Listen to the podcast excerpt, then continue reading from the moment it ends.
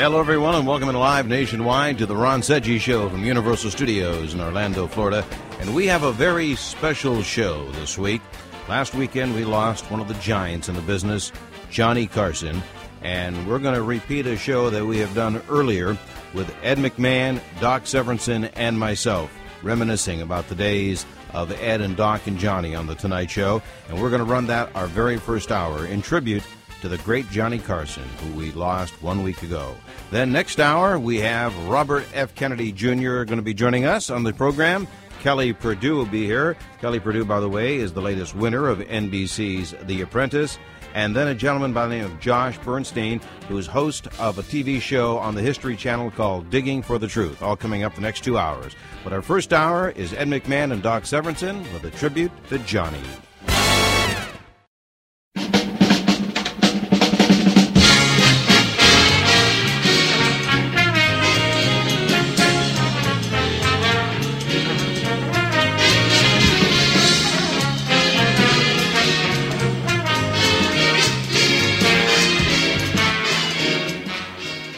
Back, we're live nationwide on the Ron Seggi Show from Universal Studios in Orlando, Florida. And I have to tell you something. I don't want to get too syrupy here, but I must tell you that our next hour here is going to be unbelievable for this guy.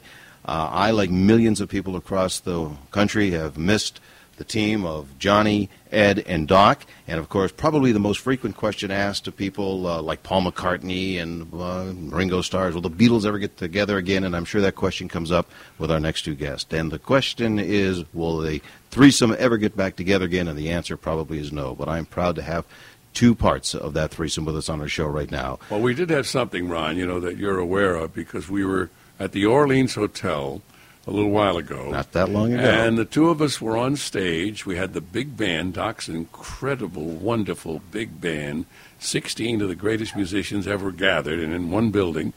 And everybody was there. And I, as you know, I always carry my wallet with a picture of Johnny in the wallet.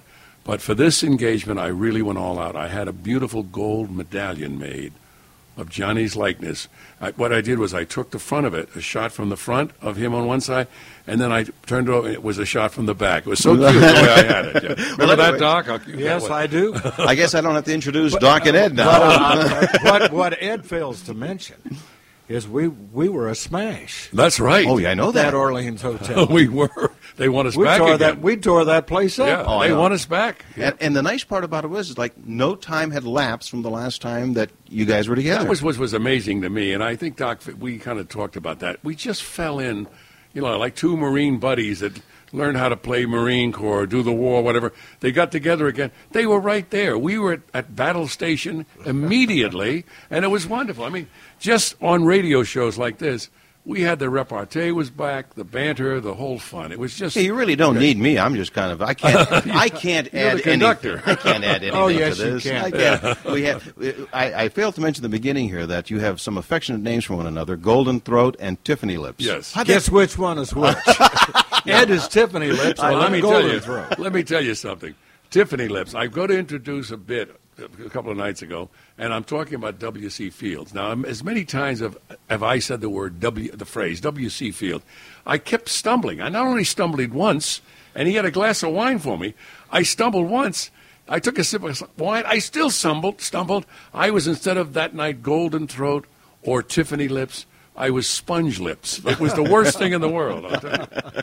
Well, that was a great show. It was a great laugh, though. Well, yeah, it was. And you couldn't convince anybody in the audience that you weren't doing that on purpose. I know.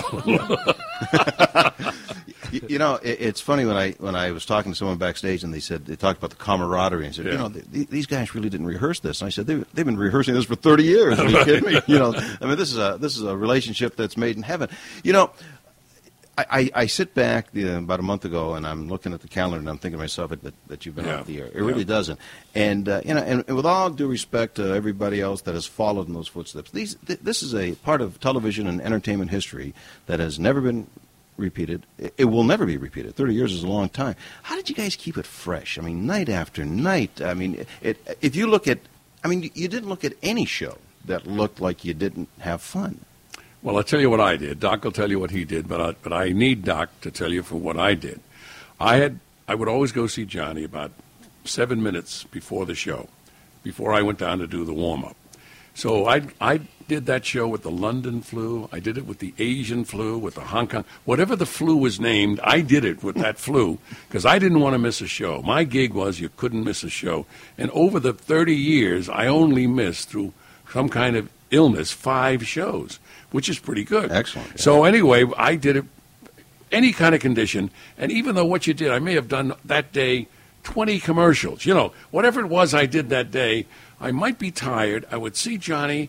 I would have a lot of laughs with him. Then I go down to do the warm-up. And before I came out, Doc, they introduced Doc, and he played with that orchestra. And that's all I needed to hear. I heard Doc and that band, and I'll tell you, I could have been down in the depths of the dungeon.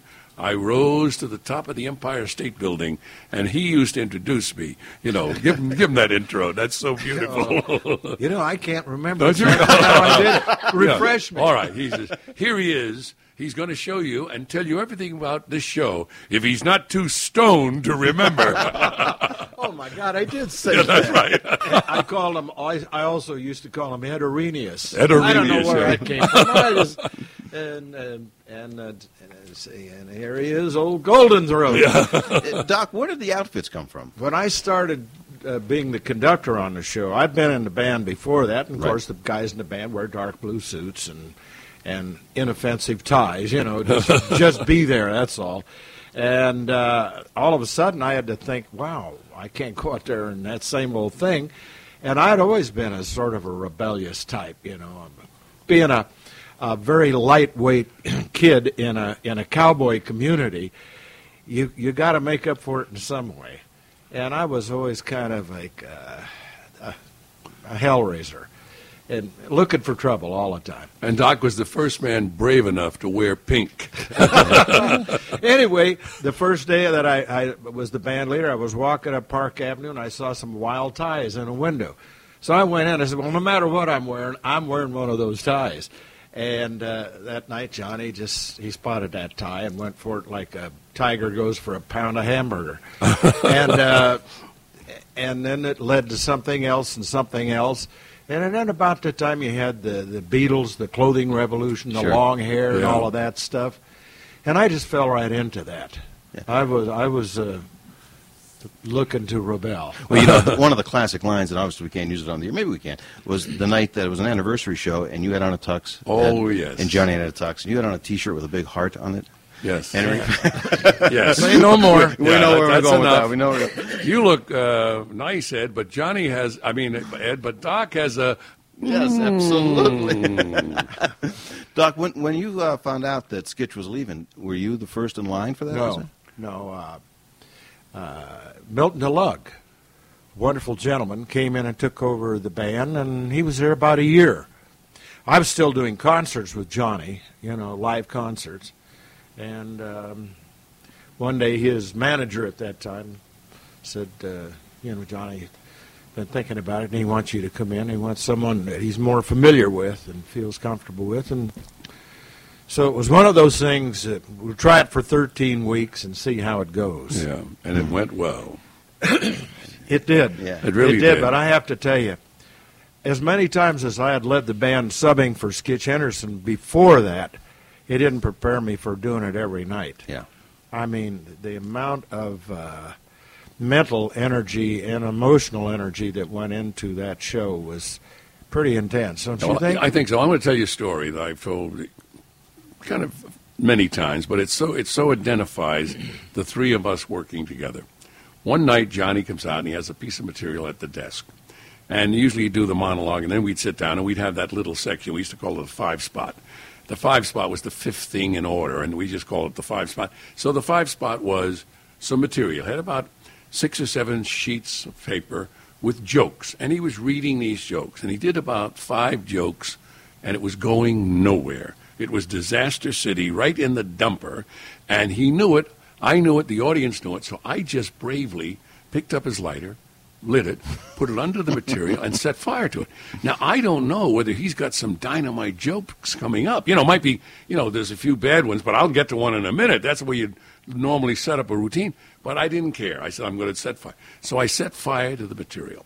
Now, he's holding it, and, you know, one of those great Carson takes. He looks at me, He looks back at the material. It's burning in his hands. He hasn't moved his hand.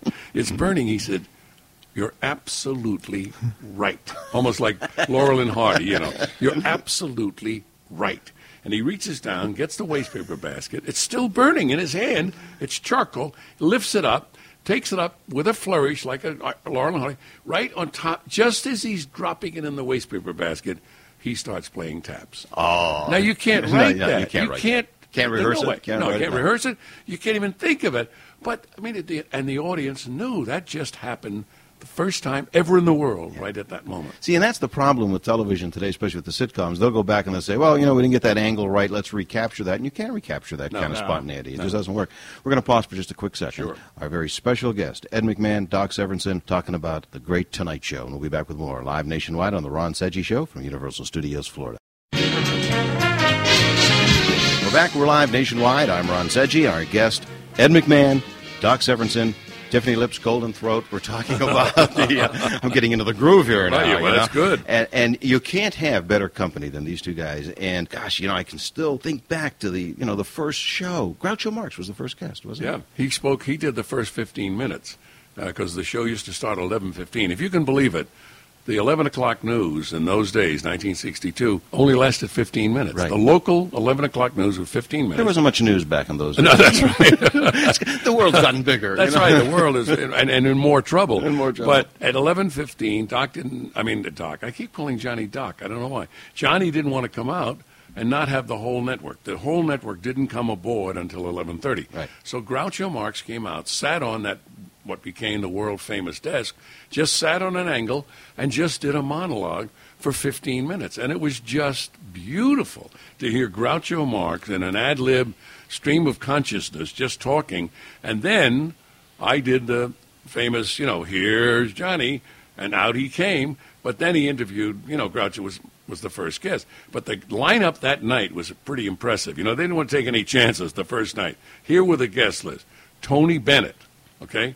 Mel Brooks, Rudy Vallee, who then was a major star, Joan Crawford, and Groucho Marx. But were there any names on the show? Yeah, that's right. Just me.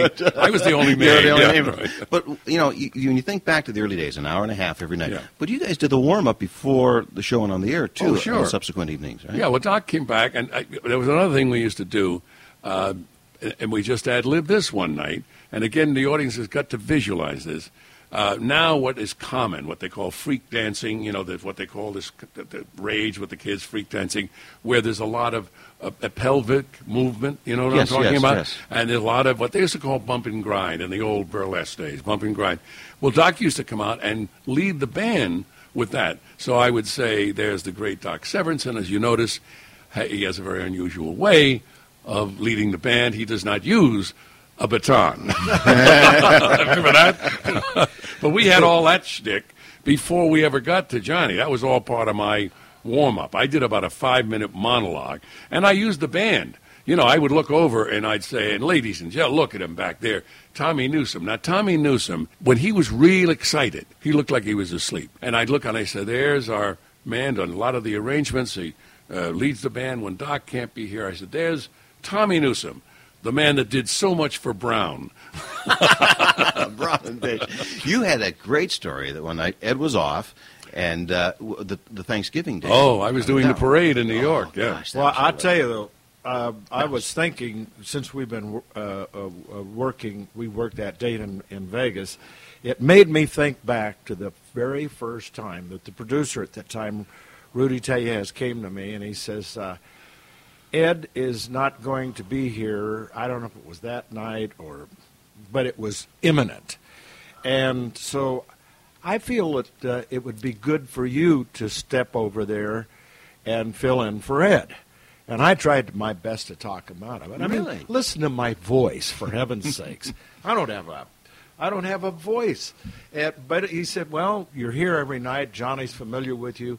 You have to do it. And I want to tell you, I have never known terror like I did when I heard our band without me in front of them, like da da da da, going, and I had to say, and now, ladies and gentlemen, from New York City, it's The Tonight Show with Johnny Carson, and now here's Johnny. And I mean to tell you, I never heard you do that. I was terrified. Oh, that's funny. And you know, when you're terrified, you're tense, and your voice goes up 4 octaves, even more than it is. The classic story, though, that night was that Johnny invited you to his house for Thanksgiving. Yeah. Well, kind of. Yeah, it wasn't. It was like one of those left-handed invitations. The deal was that I was without wife and without family at that time. Or companion. Yes, I had no companion, so to speak. I had always wanted lasagna, and I was looking forward to a very lonely lasagna. You know, I'm filling in for Ed, and I know Ed is off with a large family and a group of friends having turkey. And how do you make it with a brandy sauce? Yeah, half a bottle of Cavassier in the dressing. Let me give you my scene. Now you see why I was the way I was. All right, let me give you my scene so it'll just counterbalance how you felt, all right? I did the parade, went back to Lowell, Massachusetts, kind of my hometown when I grew up, to Aunt Mary's house. And I had my family with me, and then all my other relatives came to Aunt Mary's house for Thanksgiving dinner. Now, did you know any Aunt Marys in those days? I had an Aunt Mary. Yeah, where was she? She was in jail on that particular day. They wouldn't even let her out for the holidays. Exactly where did I lose control of this? When you said from Universal Studios. In the beginning. Well, anyway. Well, tell them the story, because it's maybe the funniest bit ever on the show, really. So, you know, Johnny says, he starts off, said something like, so, where are you going for Thanksgiving? And that got me. Yeah. And it started. And but you know the thing about Johnny, he could write while he was talking.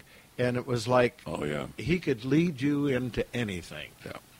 And he got you that night. And the line that night, he said, will your ex-wife be having Thanksgiving dinner? And he says, of course she will. Of course she will. He says, well, what will she be doing? He says, she'll be stuffing the turkey with money. And I heard from my ex-wife's attorney about the next day. Oh, yes. Yeah. Really? Said, please cease and desist all of that banter on the Tonight Show. Yeah, we used to get that, from the attorneys. No more jokes about the ex-wives. Well, there were a lot of ex-wives amongst the three. Well, between the three of us, there were a lot of attorneys. Let me just put it accurately for you. Between the three of us, there were 10 little Indians. And as far as we're concerned, there will be no more Indians because we can't afford to feed the Indian nation. What about a memorable moment? Now, Ed and I have talked about this before with the great George Goebel line. Okay. Oh, yeah, that was a great, the whole world's a tuxedo and you're a pair of brown shoes. That's a great night. John Davidson went on there one night and forgot all the words, everything, didn't he? Well, he had a speaker problem, as I remember. Wasn't it a speaker problem? He kicked the speaker? Oh, I don't know, but the sunny atmosphere and the rosy complexion suddenly dropped, and here was this very angry guy. Yeah. Oh, really? But I think it was a speaker problem. But, he was... And he kicked the speaker, That was the only night we did a repair. In my history, that's the only night. Some nights we'd be busy in surgery. We'd take out little snippets if somebody said something that later on they would not be too pleased with. Fred DeCorder was so sophisticated. If he heard something going on, he figured, they're not going to like this. He'd put a clock on it, and he'd time that, how long, and then take it off. Then they'd run the show those extra seconds, so that when they took it out, it would still come in at 1 hour. That didn't happen very often, and I don't remember. We're going to pause for a second. You guys know what that's all about. Our guests, Doc Severinsen and Ed McMahon, and we'll be back with more live coast to coast on The Ron Seggi Show from Universal Studios, Florida. We are back live nationwide on The Ron Seggi Show from Universal Studios in Orlando, Florida. This very special show, a tribute to The Tonight Show. Our guest, Ed McMahon and Doc Severinsen. And, Doc, did you ever have a night when the singer just fell apart on you? I remember one in New York City. There was a young lady vocalist on, and there just had been an article in Time magazine about the three most promising young female vocalists. One was Gloria Loring, who went on, was a soap star later on, and a very good singer, by the way. And I can't remember who the other two were, but one of them was on the show. And she chose to sing the theme from The Naked City. If you remember, it's very rangy and a real beautiful bear of a song to sing. Well, this girl was extremely nervous. And the band played the introduction, and she blew her first thing. She just came in on the wrong note, and it was atonal and awful. So Skitch was the band leader at the time, cuts off the band, and we play the intro again. This is all going over the air, by the way. This is live. And she blew it a second time. We figured, well, she'll get it the second time. Man, it was even worse. And on the third time, we played the intro, and she started to sing, and she ran off the stage, literally ran off into the wings in tears, and was never heard from again. Really? And that, she was a wonderful singer. Yeah, but not a trooper. She was definitely not a trooper. Not a trooper. No. Jeez, and that was live at the time. Yeah. Oh yes, and that's what we're saying. There were no slices in those shows. But live to tape, really, I mean, that's the way you have to do it. All the clocks were set for the real time it was going to air, and we treated it like that. And I remember it was the most surprising thing to me when we would finish the show. We'd do it at 5:30. When we'd finish the show in daylight saving time, the first time you ever walked out at 6:35. And the sun was still out. Yeah. You say, what happened? Yeah. Where did this day go? You know? I did the Tonight Show with Steve Allen. We did it live. Yeah. I mean, really live. Yeah. We went on at, well, what is 11:15 or 11:30? Yeah. That was in my drinking days. and it probably drove you to it. But. Yeah. And we got off the air at 1 o'clock in the morning. I used to go next door to a bar where a lot of guys from the New York Times hung out. Yeah. And sometimes those guys will take a drink. Oh, yeah. Oh, boy. Well, I'm telling you. Right by the Hudson Theater, they'll show a musician how to drink. Well, Doc did so well. Doc did so well at that time that actually he reached his limit and stopped. It was, hey, I had enough. Yeah, God said, you've had enough. You've had enough. There was a particular policeman who told me, said, God comes in many forms. Yes. Have you ever watched Touched by an Angel? Yes. Well, right, you got it. And my angel was that policeman who said, you really need to think about not doing this anymore because I'm taking you in. I like your playing so much, you're coming with me. Yeah. We have another term for a house band at that point. What happened, or where were you when you found out that Johnny was going to quit? I mean, both of you made the comment to me in the past that you didn't think that Johnny would go through the fanfare that he did, that he would just one day be driving in from work and say, I'm not going to do this anymore. It was May 1991. He was in New York at the, what they call the upfront. You know what that is, but for your audience, that's a week where all the networks present their bill of fare for starting in the fall. It's not a Dolly Parton story up front. No, that's another one. Yeah, that's write that down for the next interview. Never interrupt. Anyway, don't lose a thing. Down. Anyway, the up front. So they had, CBS does it, ABC. And when NBC did it, to really make it classy, they had a pretty great idea. They didn't know what was going to happen, but they took Carnegie Hall. So what they have is all the agencies, all the salespeople, all the executive, from the top Bob Wright on down, they're all in the audience. This is a big thing. Now, every year they would invite Johnny. Johnny would, graciously decline. He wouldn't go to that. But this year he accepted, which was like a big thing. Johnny's going to be at the up front. Wow. So everybody's excited, and they're in Carnegie Hall, and Johnny walks out, does a few little pieces of material, a couple of good jokes, New York City, I saw the Statue of Liberty, and her hand was, whatever, and he did the jokes. And then he said, and by the way, folks, next May 22nd will be my last day hosting The Tonight Show. And Bob Wright was audibly heard saying, he's going to do what? He just yelled it out. And the only one who knew it was Brandon Tartikoff, who was Johnny's real buddy, who ran NBC, programming. Yeah. He was the only one that Johnny had let in on. We didn't know it, because we were still doing the show. Anyway, I heard about it in the car. Johnny Carson announces his retirement next May 22nd, 1992. That was a very fateful day for me, I'll tell you. Well, and I remember at the time, I couldn't quite grasp the reality of that. You got a whole year, and you kind of, you think, oh, well, it's not going to happen. Sure, right. It's not going to happen. And about 6 months before the end for the last show was when it started to build. It was the most incredible thing. Everybody wanted to be on that show. Oh, yeah, and everybody wanted a ticket just to come and see the show. Yeah. That was the hottest ticket. It always was the hottest ticket in town, but then it was, And Johnny achieved what he wanted to do. He went out on a high note, and I mean really high, because in that last 6 months it just got better and better. And the rating of, and the intensity built among everybody working on the show. And I remember the last 2 weeks, everyone was on the verge of tears constantly. Yeah.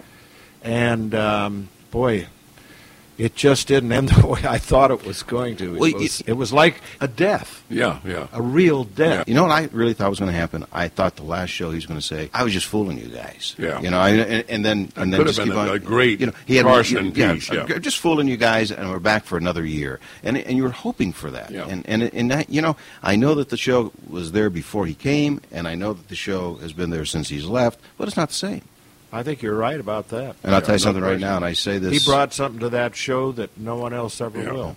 That band isn't the same. That announcer isn't the same. It just isn't the same. But, you know, one of the things that I feel, and I say this sincerely, not because you're here on the show, but I say this sincerely, Johnny Carson obviously is a tremendous talent. But I don't know if he could have done what he did for as long and as successful without you guys, and I really mean that. Well, that's very nice. Because you know, it's an ensemble, you know, and it takes that. How could he do the Karnak? How could he play off of the band? Yeah. He couldn't have done that with some of the. Yeah. I mean, look at the people today. For him. Doc, give me some thoughts that you have with Johnny Carson and his remarkable talent. Johnny, he had something about him that I think he got from Jack Benny. I was just going to say that. And it's the desire and the ability to integrate those around him into the fabric of the show. You know, remember like Phil Harris and Don Wilson? And they'd get a funny line, but the next day people would say, wasn't Jack Benny funny last night? That's right. Mm-hmm. Now, I remember one night, Tommy Newsom had the greatest line. That was the hottest line of the whole night. Mm-hmm. And Johnny kept repeating it. You were not there, but Johnny kept saying, whatever it was, you know, he said, well, I want to go, but it's Tuesday. Or something, one of those non-sequitur kind of lines that Tommy Newsom would say. And Johnny kept repeating it through the show like he knew. That was the hottest line, right? Now, the next day, people would say, wasn't Johnny Carson funny last night? Sure. Well, Carson, I know what I was doing in Lowell, Massachusetts when I was a kid. I know what Johnny was doing in Lincoln, Nebraska. We were stretched out on the living room rug, on our stomachs, on our elbows, looking at the radio. In the old days, you used to look at the radio, listening to the Jack Benny show. And he absorbed all of that, and so did I. I mean, I grew up, I wanted to be Don Wilson. I wanted to be Jack Benny's announcer in the worst way, and I became Johnny Carson's Don Wilson. The same kind of guy, big, heavy guy, a party guy. You know, I never went to a bad party because I was there. And humble. That's right. They included me. It had to be a great party. And sometimes it was just the two of us. You know, and what you say is true. I grew up listening to Jack Benny in Arlington, Oregon, and I knew right then that I wanted to be a band leader like Phil Harris. Yeah. So I started to drink at the age of 4. I got it over with, knew how to tip upside down a bottle. I got it over with real early until that cop met you. And well, I got to tell you a little background. I used to play trumpet for 12 years. Okay, and doing the third trumpet. I mean, it was bad. It was a bad experience. I always wanted to be a trumpet player and an announcer, so you can understand how happy I am to have both of you guys on the show today. We'll be back with more with Doc Severinsen and Ed McMahon on our salute to the Tonight Show on the Ron Seggi Show live nationwide from Universal Studios, Florida. Here on the Ron Seggi Show, we are live all across the country from Universal Studios. In case you just tuned in, we're doing a tribute this hour to Johnny Carson, who passed away last weekend. Our guest this past hour has been Ed McMahon and Doc Severinsen, part of the trio that made that 30 years of television history possible, along with the king of late night, Johnny Carson. And before we say goodbye to Ed and Doc, I'd like to put my 2 cents in and tell you the influence that Johnny Carson had on me as a broadcaster and as an entertainer. I think we've heard a lot of people say over the past week, the likes of Letterman, Conan O'Brien, Jay Leno, Jerry Seinfeld, Ray Romano, Ellen DeGeneres, that Johnny Carson was the person that really gave them the start in their business and really made them what they were, huge celebrities. But there's a whole slew of us in this business that were actually affected by the influence that Johnny Carson had. I remember as a young disc jockey in my teens up in a small city in Pennsylvania, even at that time, modeling my style of doing my disc jockey show like I was Johnny Carson. I can even remember going out and having shirts made, much like the shirts that Johnny wore back in the early and mid-'60s. And it was his whole demeanor that really attracted everybody. I mean, he was like salt and pepper on the dining room table. You never tired of him. I mean, it's very difficult to be on the air, and originally he was on an hour and a half every evening, 5 nights a week, and there were times when NBC actually ran reruns of him on Saturday and Sunday when he was on actually 7 nights a week. And you would think that someone being on the air that many hours, day after day, would tire on the audience. But he had a unique ability not to tire on you. In fact, you anticipated what he was going to do next, and you actually awaited his next performance. It was a unique situation that is only done, you know, once or twice in a career of an entertainer, and he was one of a kind. David Letterman made the remark that a day doesn't go by without him thinking what Johnny would do in a situation. Well, I'm going to tell you a little secret of mine, okay? I was a music disc jockey for many years and then went into ownership of radio stations. When I started this talk show here at Universal Studios that was going nationwide some 14-plus years ago, I would sit down at the microphone and I would think to myself, what am I going to say? How am I going to approach this? How is this whole thing going to come off? Because I was more used to introducing records than I was talking to people in a talk format. And I watched Johnny, and I listened to Johnny. And, of course, I had been watching Johnny for many, many years. And I will tell you, every time that I sit down at this control board and every time I key this microphone, I put myself behind that desk where Johnny Carson was, and I think, how would Johnny do this? And I actually put myself in that position when I'm interviewing someone, and I try to use the techniques that I learned by watching Johnny Carson. He was an immense talent. He really was. I remember seeing him in Las Vegas one time. In fact, his warm-up act was Doc Severinsen. He was playing at the Sahara. In the audience, sitting behind me, was one of the great comedians of all time, Buddy Hackett. And there was a little playing from the audience with Buddy Hackett that was certainly not planned, and he handled it with such finesse, such professionalism, and still had all the comedic lines in place. He was absolutely a genius at what he did. And, you know, most recently, and you've heard me say this on the year before, I have become a business partner, and my best friend is Ed McMahon. And Ed was always amazed at the fact that I could sit down for hours on end and talk about just about every episode of The Tonight Show, because I think I saw all of them. And, of course, now that the tapes and the DVDs are out, you know, I watch them over and over and over again. And in some instances, we joke around about it. I would even correct Ed sometimes. You know, Ed, I think it really happened this way, you know. But the reason I'm saying this is because I just want to pay tribute to a guy that had a massive influence on what I do for a living. And I'm not the only one. There are many people in the broadcasting business that were influenced and were actually given the incentive to do what they do because of his work and his art. But there's another segment of the audience that were influenced by Mr. Carson, and that's just the general public. They were influenced by his clothes, by his style, by his comedy, by his class. And that is another segment that is not part of the entertainment business that was affected by watching him every night. It's a genre that will never be repeated again because, like Elvis Presley, they always say there'll never be another Elvis Presley. Well, I guarantee you there'll never be another Johnny Carson, because Johnny Carson was a lot of things, but the one thing that he was, and it's the most supreme compliment, Johnny Carson was the best. Yeah, well, he's still the boss. Yeah, you know, I still think of him as the boss. Yeah. I'll go to my grave, he'll be the boss. I mean, that's it. Oh, yeah. That's great. Well, I want to tell you something. You both have made me a very happy guy for joining me on the show today. I really want to be, again, I didn't want to sound too syrupy, but it's tough. But you won't be so happy when you get the bill. Well, that's right. Yeah. That's okay. The check is in the mail. And Ed is good at that, too. By the way, we're awfully sorry about what happened with the limousine. It was not our fault.